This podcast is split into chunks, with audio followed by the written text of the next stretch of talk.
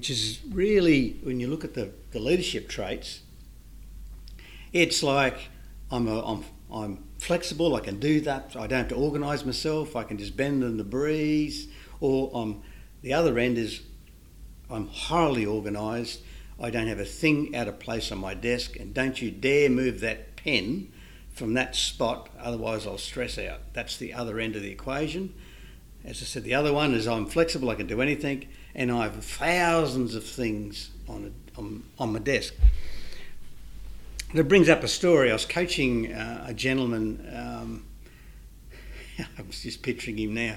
Oh Lord, his desk was a shocker. You couldn't even get, you could get into his office, but you basically had to step step around stuff, files and all sorts of uh, plans, using construction, all sorts of things, right? He's an engineer. It was just diabolical. And for him to, he had a little round table on his desk, you wouldn't see his desk. Actually, he wasn't a big man, you couldn't even see him. Just a little tuft of hair, just a little tuft of hair sitting above the pile. That's, it looked quite humorous. But anyway, he had to clear things off and he just takes stuff off and plop, and he just plopped them on the on the vacant bit of spot that I walked in on, just to move so we got some vacant spot to look at something, oh, just to start talking on his round table. So this is this is this client, right? And I'm sure many people and coaches out there have met familiar similar cases. Now, how I got this case, and before I go any further, because I get wound up here, is I'll allow I'll allow Antoinette to sort of um, say something. In this case, she's laughing because she's there doing, like, same as every other podcast. Um, I forget about Antoinette. And Hi, Ross, and hello to everyone who's listening today. That's right. So it's both Ross and Antoinette. I just get wound up and get excited. So that's all right. I'll just keep going for a couple of minutes. But um, I was brought into this case from his uh, boss, his uh, he was a direct report of a guy that I was coaching, and he said, "I want you to help uh, this guy out." He said because I don't know whether he, I think he's losing it, and I just don't think he can cope with with the dynamics of the site because we're under pressure to get the thing done in time. Uh, the thing done was a massive building uh, or a plant, let's say. And he said, Look, just see what you can make out, but I think he's losing it. And, and he's getting a bit old now, so I'm thinking, Well, that's great. He's probably a couple of years younger than me. Um, he's getting a bit old, whether, he can, whether he's losing it or not, right? Let so, me just check. How's your desk looking like? my desk is reasonably clean. I don't have an exactly clean desk, but it's not the dirtiest. Okay. Right? right. I'm pretty sort of in the middle, luckily. Um, but anyway, all this aside, I said, no, let me spend some time with him. When I saw his desk, when I walked or saw his office, you could see what the problem is. The guy had a cluttered mind. So he got he got to the meetings just totally just disorganised. Because the issue here, and I'll get to Antoinette soon, but is and what we found is just there's too much going on in your head and your subconscious sees it. He used to turn up when he opened his door in the morning and he saw all this crap, basically. Everything goes into your subconscious. So it's like, what do I do first? What do I do next? Where is everything? Well, like it's that's in your subconscious. You're not thinking it. He just he just thinks, oh, I'm busy. Oh, I'm busy, and therefore he was so disorganised. He never knew what to do next. He'd see something. Oh, I've got to work on that, and around and around he went, and that's why he got to meetings disorganised because he hadn't given himself enough time to think about it. And the brain was so cluttered he couldn't. Mm. It was only halfway through the meeting did he sort of switch a little bit into gear. They took, put it down as old age. So anyway, I, we'll, we'll, continue this story, uh, but first I'd like to, well, again, I'd like to say, Antoinette, welcome, welcome to our podcast. Thank you. I really love it, Ross, when you're getting so enthusiastic about well, these, uh, is, yeah. these experiences and you just uh, on a go. Great. Uh, yeah, I can so relate to this because many times uh, in uh, in the past I noticed that the more I pile up on my own desk, the less focused I am, And there are actually times when I don't even want to sit at my desk anymore because it, it stresses me out. And I think we underestimate how much of an impact it has when things are not in order or at least somehow some sort of order. Some sort of Antoinette, order. by the way, is an organised person. I'm probably the I'm probably not I'm not a disorganised. I'm in the middle somewhere, but probably err on the side of being more flexible, flexible. and disorganised mm. than organised. Mm. Yeah. And I start noticing that more and more now when I, for example, um, get uh, stressed, I tend to literally be all over the place. And this That's is right. how my place looks like, my desk looks like as well, then. So it's a good indication for me to see okay, so uh, in which space am I? Uh, looking at my environment, whether it's my, my own desk, whether it's at my place at home, uh, when things are lying around, then I notice okay, I haven't had the time to come home in the sense of being present, grounded in my place, and taking care of the things and putting them where they're supposed to be. That's right, and that's excuse me. That was basically the issue here.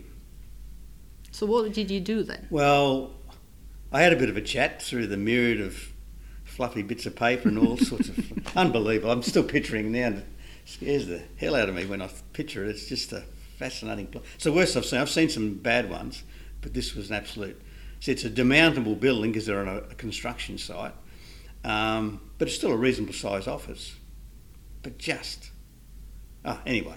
Um, I had a bit of a chat, and I, but he said he knew everything was, and I've no doubt to some point he did, mm. right? Um, but it's not so much I know where everything is, so why bother putting it away? It's the fact that it clutters your brain. It's not the finding of the information, it's the brain cluttering on the visual aspect of everything's around me. All these jobs have got to be done. Right? That's the thing. That was the, so I said, You've got to tidy up your desk. And there's no way no one could have done that. It would have taken him 20 years just to tidy up the desk because he would have, he would have procrastinated on every bit of paper. Mm on what to do with it and how and where. And how important it is. And yeah, and, and it would never would have happened, mm. right? And that's why it's never happened prior. So we we managed to get recruited two assistants, uh, not well, not his assistants, but a couple of other executives' assistants, to go in there when he was away for a day, and basically because they knew a lot of the material because they they're working for engineers, right? The PAs for engineers, and actually design his desk and his office and put things in a place. So it's like tabula rasa. And it did. Right? It took them. Well, it took more than a day. It took them two or three days to get it done properly. But it took two women to do that, who were assistants on this site. and and, uh, and I, managed, managed uh, when I got back there, we had a great joke about it because it was just they said it was horrendous The, what bits of stuff they found, right? That should have been could have been thrown out. But the, the end of the story once that happened, and he was really in uh, withdrawal symptoms when he came back. He couldn't believe it, and and then my the my the guy I'm coaching, who's uh, was the site manager, um, he he said, "Now that's got to stay that way. I didn't waste these two people's time mm. for hmm. two days for you to stuff it up, mm. right? Mm. So it better stay that way, and you need to put yourself and build your routine around that." And he started to do that. And then, and then um, I got a phone call a couple of weeks later again, um, after I had another visit with him. He's saying he's going to try and keep that up from uh, my, my client, and he's saying, hey, it's working. He's coming to the meetings all clear. Great, so it's not old age. no, it wasn't. And that was the, my biggest plus. It's not old age. You good thing, I was thinking, right? Yeah. There's hope for me yet.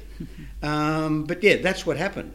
And actually, after a couple of months, to keep it going, to keep his behaviour. So you've got to keep patting him on the back, saying, doing a good job, and that maintains the behaviour. Because hmm. mm. if they just forget about it, it'll gradually go back, possibly, because he thinks no one cares, right? Well, it's, it's a possibility a unless he sees how much he benefits from it. Yeah, right? that's what he needs the feedback on, right? Mm. So I, Mike, the guy's coaching, he kept giving him feedback. He said, "That's a great. You did well in this meeting. Thanks. You're spot on. You're clear. You're focused. That's great."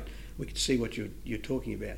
But then they gave him an award, like a little, they gave him a little sort of prize, having the cleanest desk award, and, and on a job site, that's not, that's not, so to, not easy to do is maintain a clean desk. Mm. And he was so proud of it. It sat, sat up, and there it is, above, on his wall, this clean, they made up this award the cleanest desk award, and, and, and that was one of his. And as soon as I got there, one the next time I went there, because we had to, it was on an island, so we had a bit of a journey to get there.